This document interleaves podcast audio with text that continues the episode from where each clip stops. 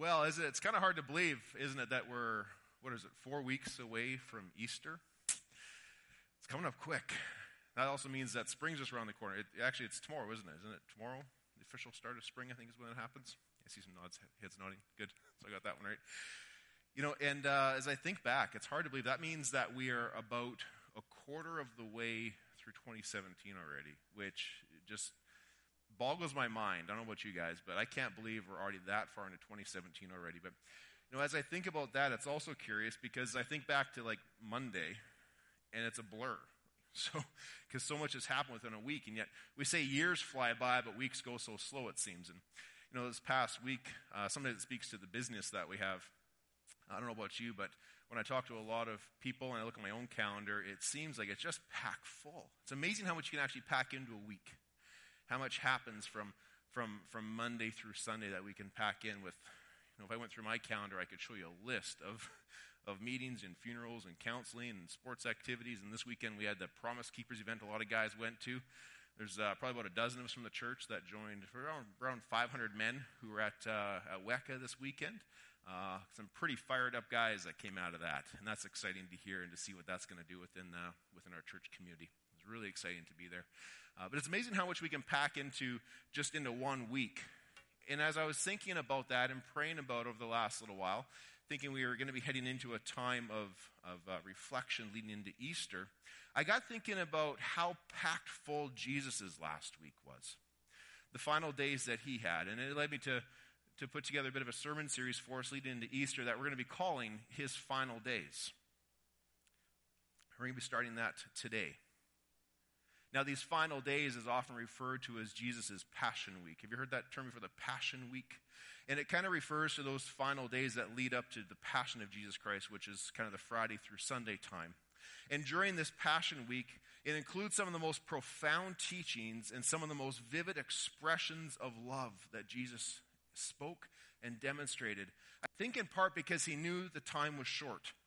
He knew that the sand was almost out of the hourglass, and this was his last attempt to teach and to express these things to those that were going to carry on his mission once he was gone. You see, Jerusalem had, uh, Jesus had entered into Jerusalem to the sound of people cheering. He had come into there with people praising and waving palm branches, but he knew it wasn't going to last. The religious leaders were at a breaking point. The multitudes were stirred into a frenzy. His disciples were still trying to make sense of it all, and the stage is set for Jesus' final days, which take place in Jerusalem and the vicinity. Now, historically, these events of the Passion Week are attributed to specific days of the week.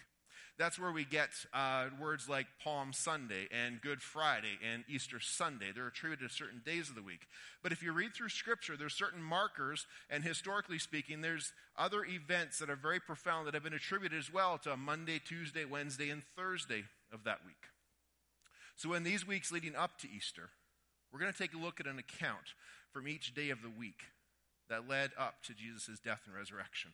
And in so doing, we're going to be tracing the steps. We're going to be tracing his words. We're going to be following his actions that led to Jesus' final days.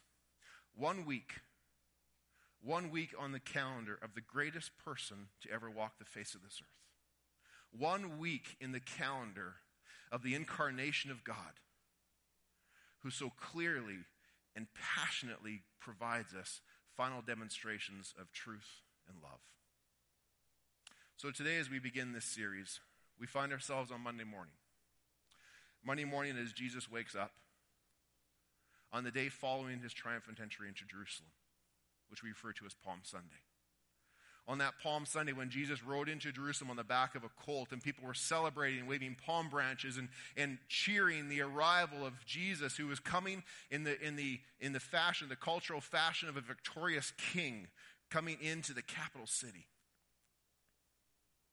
And scripture tells us that after he arrived in Jerusalem, that he then went and he surveyed the Temple Mount. And he walked around the temple for a while, surveying it. And then after that, it was evening. And so he then went to a small town called Bethany. Now, Bethany is a town that's about two miles east of Jerusalem.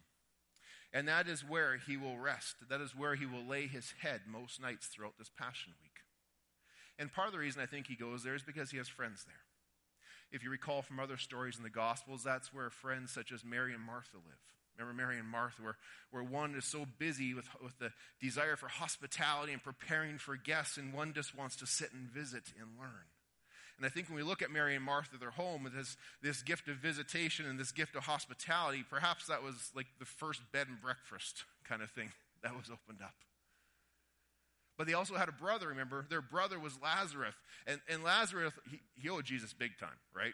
Like, Jesus brought him back from the dead. So I have a feeling that at this bed and breakfast of Mary, Martha, and Lazarus, that Jesus is allowed to stay for free for life. Because I think they owe him pretty big time for that. Now, unfortunately, what they don't know is there's only a week left until he's gone. So Jesus wakes up Monday morning in this town of Bethany.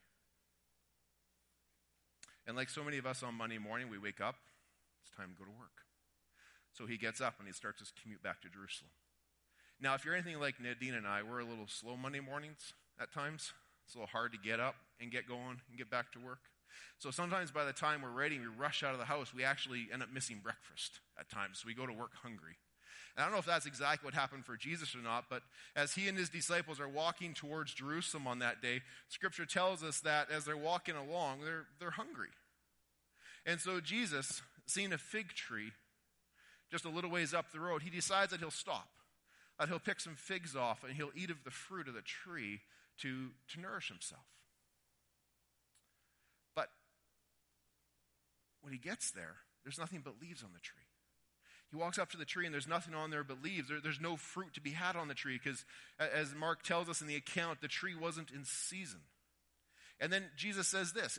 Curiously, Jesus goes, Then he said to the tree, May no one ever eat the fruit from you ever again. Wow. If you picture yourself, that's pretty harsh. And it says the disciples were there and they, they heard him say this.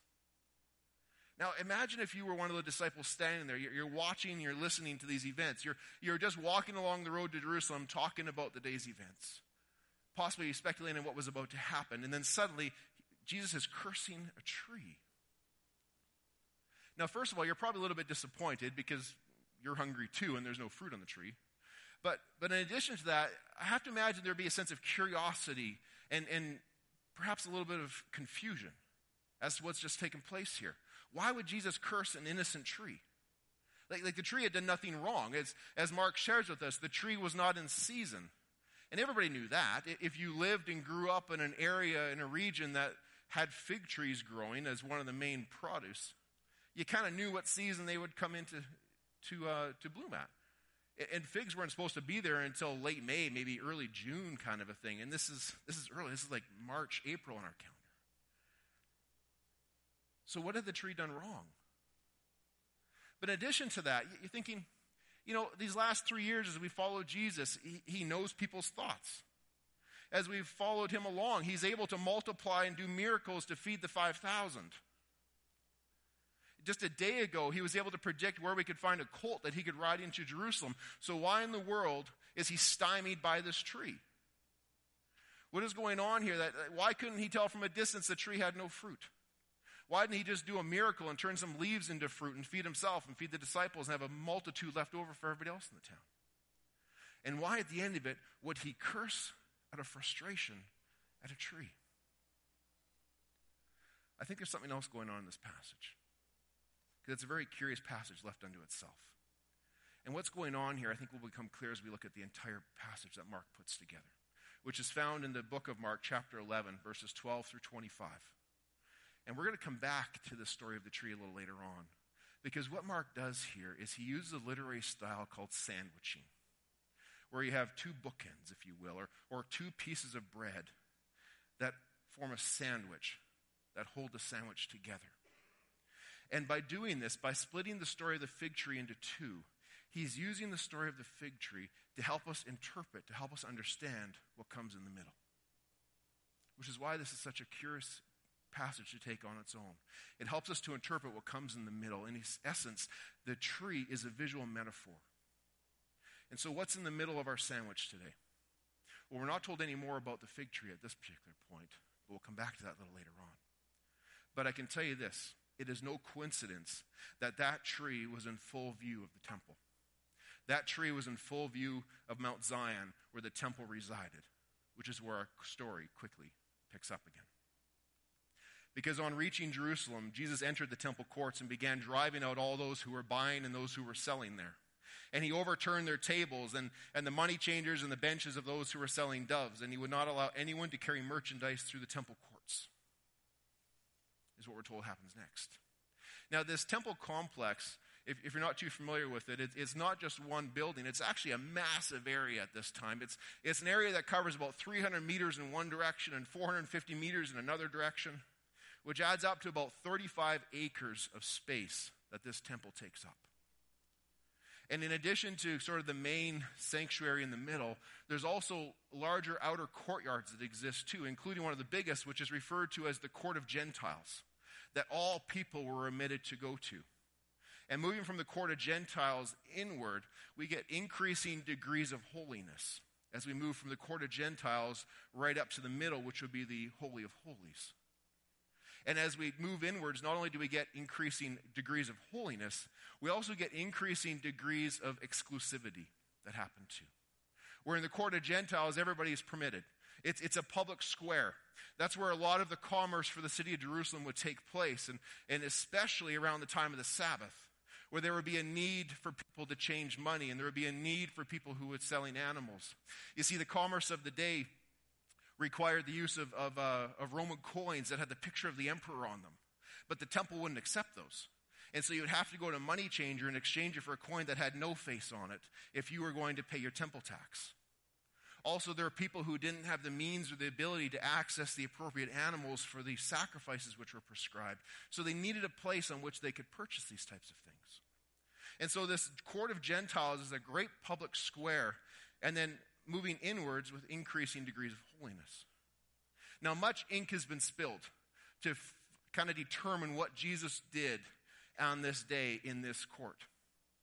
You know, some have suggested that Jesus was simply reclaiming commercial space, that he could use it for the proper purpose of, of prayer. Others have suggested that Jesus was expressing religious indignation at the flagrant abuses taking place. In essence, he was trying to reform the temple. But when we look at the passage, what precisely was he trying to reform? There really isn't any evidence of a reformational agenda taking place here. Another suggestion many people consider that Jesus was concerned for temple purity. And so, in light of the, the profane commercial activities taking place, that prompts him to action. This is actually, I, I grew up in the church, and this is actually how I came to understand this passage. And, and when we look at the passage on its own, this is a very common understanding of what's happening here is Jesus is, is moved to righteous anger over the profane commercial activity taking place. However, there's some challenges to that perspective. I, that's what I grew up with and always believed, and I was challenged by looking at the greater passage as a whole. Because remember, Mark places this between two pieces of bread in that sandwiching style. And so we need to interpret this in light of all the evidence of how it's put together. You see, a lot of people believe that this is the direction that it was going, that it's this, this profane commercial activity taking place, and because of that, many a church bake sale has been shut down in a church foyer. But let's look at that for a second. First of all, remember, this took place in the outer court.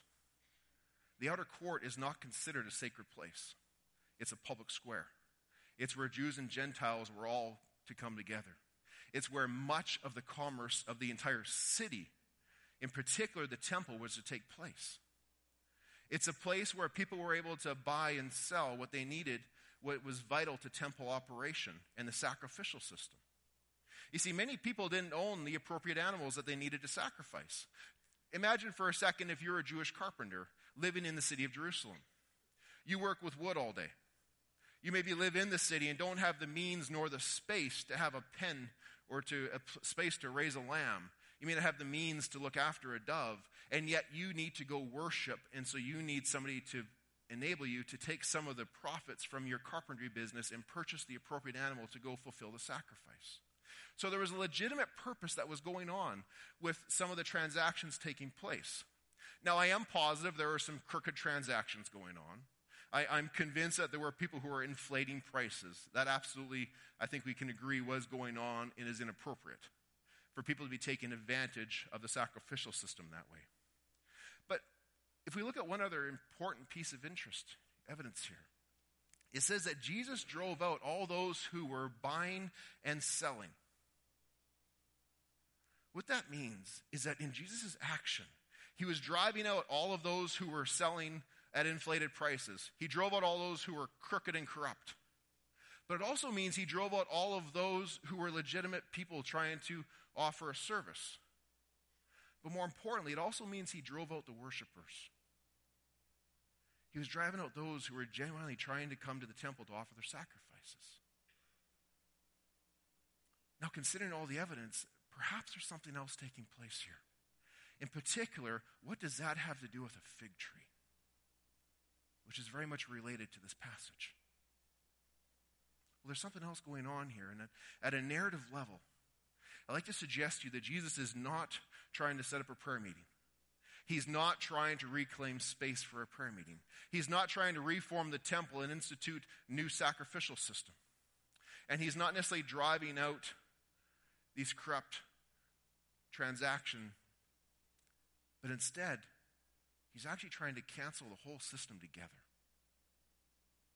which is a strong statement that he might be trying to make a vivid example that a change is coming. That the old way of doing things, which has failed and corrupt, is coming to an end. And a new system is coming along. And so, like a prophet announcing God's judgment upon the, with, with vivid actions, Jesus clears the tables and he halts the activity in the temple courts. And with words that were pronounced against this fig tree still fresh on his followers' ears, this season of fruitlessness was coming to an end. Now, to further support this understanding of the passage, we just need to look at Jesus' teaching that goes along with it. And it serves to further support this understanding of what's taking place here. Because it continues on. Talk about how Jesus began to teach that gives us understanding of the evidence of the uh, example that took place here. And he said to them, Is it not written, My house shall be called a house of prayer for the nations? But you have made it a den of robbers. And the chief priests and the teachers of the law, when they heard this, they began to look for a way to kill him, and they feared him because the whole crowd was amazed at his teaching. You see, Jesus spoke these words, which will be very familiar to those who were gathered there, in particular to the religious leaders, because these words are direct quotes from two very prominent prophets. He's quoting directly from the prophet Isaiah and the prophet Jeremiah and he's quoting them from times when they were bringing serious indictments against the people and the leaders of Israel. So it's no coincidence he chose these particular prophets and these particular words from these times. The first one we find comes from Isaiah 56, which is a passage that speaks about how God had promised salvation to all people and that his temple, that, that this place that he was at, was to be the dwelling place of God, which would bring joy for people, which would be a place where people could come to faithfully pray and receive forgiveness. But instead of that being fulfilled in the temple, what he was witnessing was, was that the temple had become a source of exclusivism. It had become a nationalistic shrine. And it actually only served to divide Israel from the rest of the nations rather than drawing them unto God. Now, this is not uncommon within our society going unchecked. If you think about throughout all seasons of life and, and human nature, there's this aspect of within us when we get into social groups that, that leans towards exclusivity. We tend to know if we're on a sports team or if we're in a class, if we're even in the sanctuary, we tend to know who's in and who's out. It's just a natural kind of default that we have within our humanness. We know who doesn't get picked at recess, and we know who gets picked first. We know who gets invited to the dance and who's not allowed to come. We know who's on the list and who's not. We know who gets voted off the island first and who wins at the end of Survivor. If you get on an airplane, we know who's in first class and who's in coach. We're all familiar with that one because the first class, people sit down first, and then the coach people do the walk of shame as we go by. Then they make it worse by closing the curtain, right? The Berlin Wall kind of comes down, separating first from coach, if you will. that curtain separates first class from coach. It separates court of Gentile from holy of holies. But you see, in a few days, in a few days at the time when Jesus dies, that curtain that separates will be torn from top to bottom. And once again, access to God as He first desired will be open to all people. This sense of exclusivity will be gone because all people will be able to draw close to God.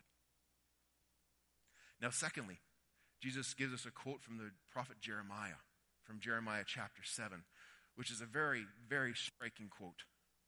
And this is where Jesus refers to them as, as the temple as, as, a, as a den of robbers, a place where thieves would hang out. Now, here's the thing about this quote. You know, we often think that robbers are doing their business in that den area, but, but that's not what happened. If you think about it, criminals go out and do their crimes in public, and then they retreat into the den to huddle together and claim safety. That's the purpose of the den of robbers, is a place where you can come after you've committed your crimes to reclaim, to claim your safety. And in Jeremiah chapter 7, God accuses the people very directly. In, in, in verses 9 through 11, he accuses them of stealing, of murder, of adultery, of perjury, and of idolatry. And Then he goes on in Jeremiah to say, if that wasn't enough, if you, it wasn't enough for you to be out doing these things, you then think that you can come into my temple, offer sacrifices, and because you offered a sacrifice, you can claim we're safe. We're fine. And God says He finds those actions and that perspective that you can do what you want and then come after a sacrifice. He says that is detestable to me in Jeremiah 7. Because God's main concern is not the ritualistic act, God's concerned about the heart but where the heart's at. And these indictments against the temple are actually similar to a debate that erupted back in the 1980s that some of you may remember. There was a theology that was catching on in a lot of churches called cheap grace. You heard of that before? Cheap grace? Well, it was something that was starting to be, to be taught in a lot of evangelical churches. And, and pastor and theologian John MacArthur waded into those waters and took them head on, objecting to this teaching of also referred to as carnal Christianity. And the, the essential teaching of this cheap grace or, or carnal Christianity was that as long as you make a profession in Jesus Christ, as long as you've prayed the prayer, you're saved. You're good. That's all there is to it. There's no need for obedience. There's no need to know and follow the commands of Jesus. You don't need to strive to live a life of increasing holiness. That you're good. That you can keep online, you can keep on swearing. You can keep sleeping with your girlfriend. You can steal from work. You can cheat on your taxes. It's okay because you've prayed the prayer, and grace covers it all. Simply put, to sum up this idea of carnal Christianity or, or cheap grace, simply put, is the idea that you can have Jesus as a Savior, but having Him as Lord is optional. Now, MacArthur waded into these waters because, and I think a lot of us would agree with him, that's not the message we find in the gospel. That's not the message we find in Scripture. And I could go on for quite a while unpacking that, but I'll simply share one verse with you that, that really flies in the face of that, that Paul wrote for us in Romans chapter 6. When he says this, he says, Shall we go on sinning so that grace may increase? You know, the more I sin, the more God gets a chance to show how awesome he is because his grace has to keep being poured out. So, should I go on sinning so that grace may increase and just show how awesome God is? By no means. Because if we have died to sin, how can we live in sin any longer? If we have accepted Jesus Christ and had that transformational work of the Holy Spirit in our lives, how can we live in sin any longer? Is the question we're asked. We should be striving on towards acts of righteousness and holiness. It's not about perfection it's about the heart. It's about the direction. Are we center set towards Christ? Are we striving to be more like Him in all ways every day of our lives? As opposed to, I can do what I like and He'll deal with it. In summary of this, what Jesus sees in the temple fills him with righteous anger. You see, this place, which was to be a house of prayer, this place, which was to be where people could fellowship with God, where people from all nations could find forgiveness, it had become a sanctuary for bandits who thought that they were protected from God's judgment because they found a loophole in his system. But needless to say, the people were absolutely amazed by these teachings. The word amazed there actually is, is better translated stupefied. They were shocked and stupefied by his teachings. And not surprisingly, the religious leaders were furious. but they were also terrified. And so they determined that Jesus must die. Now, I'm not sure what the conversation was like that evening as they walked back to Bethany. I imagine it was probably pretty quiet as the disciples processed all that they had heard and seen. But, but the next day, as they walked back to Jerusalem again, they passed by that fig tree. Remember the fig tree from the very beginning? They walked past the fig tree, which is our second piece of bread to sandwich this whole story together. And Peter notices something. And when he sees it, he exclaims to Jesus, He says, Jesus, teacher, look, that fig tree that you cursed, it has withered from the roots. Meaning there's no way to save it. When something withers from the roots, it doesn't matter how good of a botanist. You, you cannot bring it back when it's withered from the roots. It is dead forever. And remembering that fig tree that was full of leaves, but bore, bore no fruit. You know, from a distance, it looked like it provided good fruit. From a distance, you thought, hey, I'm gonna, I'll be nourished when I get there. But once you got close, you found nothing but leaves. It was nothing but show and shine. It appeared to give nourishment, but after you experienced it, you were left empty. And so these words of Jesus spoken against the tree in the shadow of the temple no one shall ever eat your fruit again. This barren fig tree symbolically represents the temple, but also something that Jesus had taught earlier. At the Sermon on the Mount, earlier in his ministry, he had taught, he said, Watch out for false prophets. By their fruit you will recognize them. Do people pick grapes from thorn bushes or figs from thistles? Likewise, every good tree bears good fruit, and every bad tree bears bad fruit. The temple was originally designed to be a source of good fruit. It was supposed to be a place where people could come and pick from the temple and, and be nourished. But Jesus had just given it a harsh rebuke for what it had become. But God wasn't giving up on his plan for what that would be for the people because he was about to fulfill that eternally through his only begotten Son. The disciples couldn't understand this in the midst of it as well, but when we read this account of the temple and the fig tree in John's account, he includes this important verse where Jesus says on the Temple Mount, He says, I will destroy this temple and I will raise it again in three days. Now, later in the week, that would be one of the very accusations that Jesus would be accused of when he stands before the teachers of the law at his trial. Now, with the advantage of history on our side, we know what he was talking about. We know that when he said, I will destroy this temple may be destroyed, but I will raise it again in three days, that he was talking about himself. And we know that he was talking about the fact that the forces of evil thought that his death would be their greatest victory ever. But in fact, turned out to be their most stunning defeat because he did rise on the third day. And no longer would God reside in a building made by human hands, but instead God would dwell in the hearts of every person who chooses to accept him as Jesus Christ, as Lord and Savior. Because there is no cheap grace, there is a cost to discipleship as well. And so, with this season of unfruitfulness about to end on one, it is about to rise to a season of fruitfulness on the other, made possible in Jesus Christ. And so, beyond the symbolic understanding of the tree that we see here, Jesus doesn't breathe another word about it, but instead, he offers words of instruction as we move to examine what happened on this last Monday, we turn our attention to the instructions he gave to the church of Jesus Christ that exists even right up to today. His response to Peter's comment in response to this withered fig tree, this is what Jesus says. He says, Have faith in God.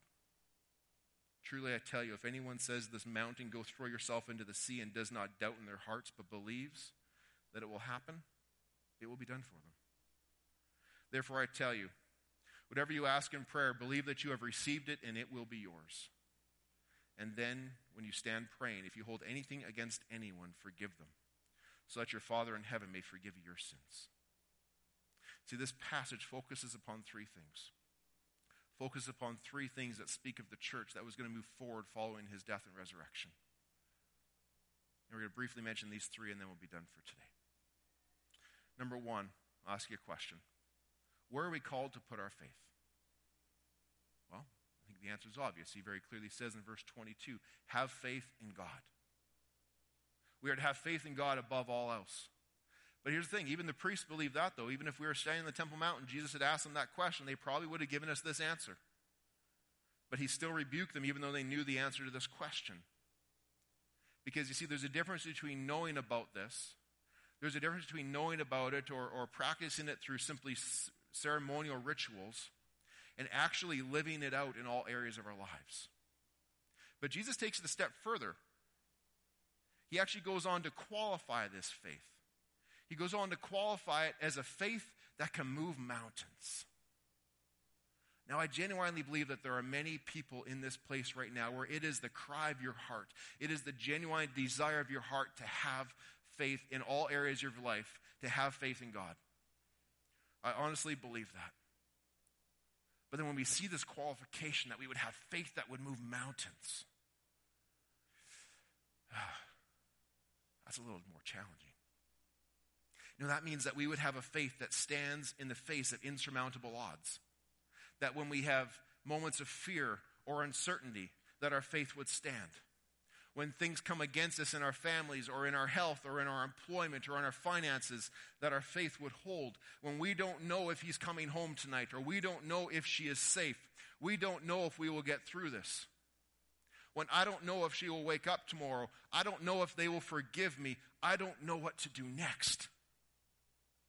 That in those very moments, that even when the strongest of us try to cling to the faith that we have, if we're honest, we know that there's a dose of doubt that starts to creep in. But what the call is here is to continually strive towards having a faith that could move mountains. And when he says mountains, remember where he is standing at the time. When he says, when faith that can move this mountain and cast this mountain into the sea, he is standing on the Mount of Zion, talking about do not put your faith in the buildings of man, do not put your faith in systems that have failed. But Jesus Christ is the one in whom we can put our faith.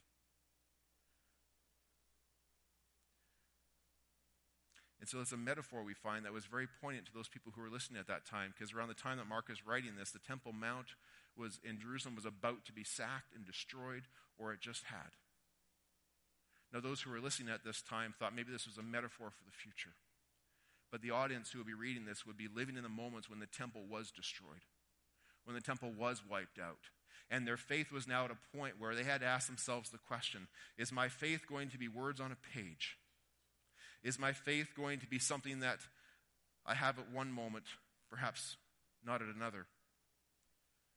Will my faith be in a relationship with Him, or will it only be on rituals and ceremonies, would only exist on a Sunday? Or will I have the type of faith that when it is lived out boldly and it will be lived out daily and it will be unshakable in the face of adversity? And when I open the scriptures of Psalm 62 and read the words of verse 2, I will feel like that is the, the call of my heart where it says, Truly, God is my rock. God is my salvation. God is my fortress. And how does it finish? I will not be shaken. Is that the kind of faith that we can have? That is a high calling. But is what God, what Jesus puts out to us, is that we would have an, a, a faith that is unshakable in the face of insurmountable odds. And with that faith firmly in place, firmly fixed upon God alone, he then calls us to be a people of prayer as well. That prayer would emerge out of that. And we see just a few days from now, Jesus will find himself in the Garden of Gethsemane, giving us a wonderful example of what it means to prayer, to pray at a most difficult time from a position of faith. And what we see in this is number one, that Jesus calls us to be a praying community that we would seek support from those around us, that we would invite those to come into our situations to pray with us. When he got to the garden, remember, he took with him that evening Peter, James, and John and said, Come with me. He wanted their prayers, he wanted their support, he wanted their kinship on that evening when he was facing the most difficult time. He wants us to gather together and to share our burdens, to confess our sins, to come together as a community to pray as one. If you have ever been in the midst of a difficult trying moment and people come alongside you to pray for you, you know what he was longing for. You know the feeling that he had that night when he wanted the support of brothers around him to lift him up in those most difficult moments. But then we look at Jesus' prayer itself. He demonstrates for us that it is fine to confidently and boldly present our requests before God. This is God's very Son who is saying, Lord, everything is possible for you. Take this cup from me. And from this deep position of faith and trust, he presents this request to the Father in just openness and honesty. Now, people criticize Jesus for doing this. You'll hear people criticize him by saying he didn't want to go through with it, he never wanted to die for you. He was trying to back out of it. They might even say, How could God pray such a thing? But I think what we see modeled for us here is that Jesus, who is fully human and fully God, that his humanness in this difficult season is rising to the surface as he models for us what it means to express genuine prayer in the toughest of times.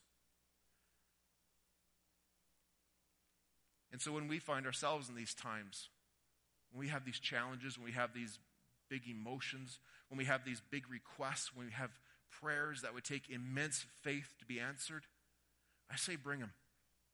Bring them before God. Bring them before Him and see what He can do with them. But as we do, do so always with an attitude of submission, understanding that He has the final word. He has the final word on how that prayer is answered. And then once we receive that final word, we move forward. Because Jesus then finishes prayer by saying, Yet not what I will, but what you will. Faith in action.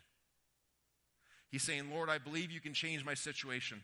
I believe you can come in here and you can do something different. We can do this another way. I believe that is within your power, Lord, because I believe you can move mountains. But Lord, if I must endure, I rise and I go forward, trusting that you will prepare me, that you will equip me, and that you will be my guide as I walk through those darkest hours. And then finally, in keeping with God's standing desire for his church to be a house of prayer, a church where this would happen, but a house of prayer for all nations. Jesus reminds us that we are a people who are bound together by the forgiveness of Jesus Christ, and that we are to forgive one another. We are bound together not because who we are, not because of what we have done or some sort of achievement or accolade or some exclusive right that exists within us, but we are bound together because of who Jesus is, because of what Jesus has done, because of what he has achieved, because of his death and his resurrection that makes Easter possible that we will celebrate in just a few weeks. And because Jesus welcomes all, we can look at the words of Paul in Romans 10, which says, Anyone who believes in him will never be put to shame. For there is no difference between Jew and Gentile. That curtain has been torn. The same Lord is the Lord of all, and richly blesses all who will call upon him. And everyone who calls upon his name, everyone who calls upon the Lord, will be saved. It doesn't matter if you are rich or poor, if you are free or a slave, if you are a man or a woman, if you are young or old, sinner or saint. We all stand at the cross on level ground. We all stand before Jesus Christ in the same need. Now, in the weeks ahead, in a few moments as we leave this place, there will be various places and groups and encounters that you will have with all types of people. In the season ahead for our church, as we move out on mission and with different ministries that take us beyond the walls of this building out to West Edmonton there will be people we will encounter who will look and act and talk and worship the same way we do. But there will be others as well. And I know that there are some others that we will struggle with at times, that we personally may have struggles with. There'll be some that we encounter who have very open and obvious sins in their lives. There'll be others who have more hidden sins. But regardless of who we encounter and how easy or how difficult it is for us to relate with them, there's one thing I want us to all keep in mind that every person is loved by God. And every person, whether they have explicit or hidden sins, every person needs to have a saving relationship with Jesus Christ. And so, in closing, I pray that we will be a people who are known as a people of God who, number one, stand for the truth of the gospel and have experienced a transforming power that we can have through that experience. And that we would then have this unshakable faith in God alone.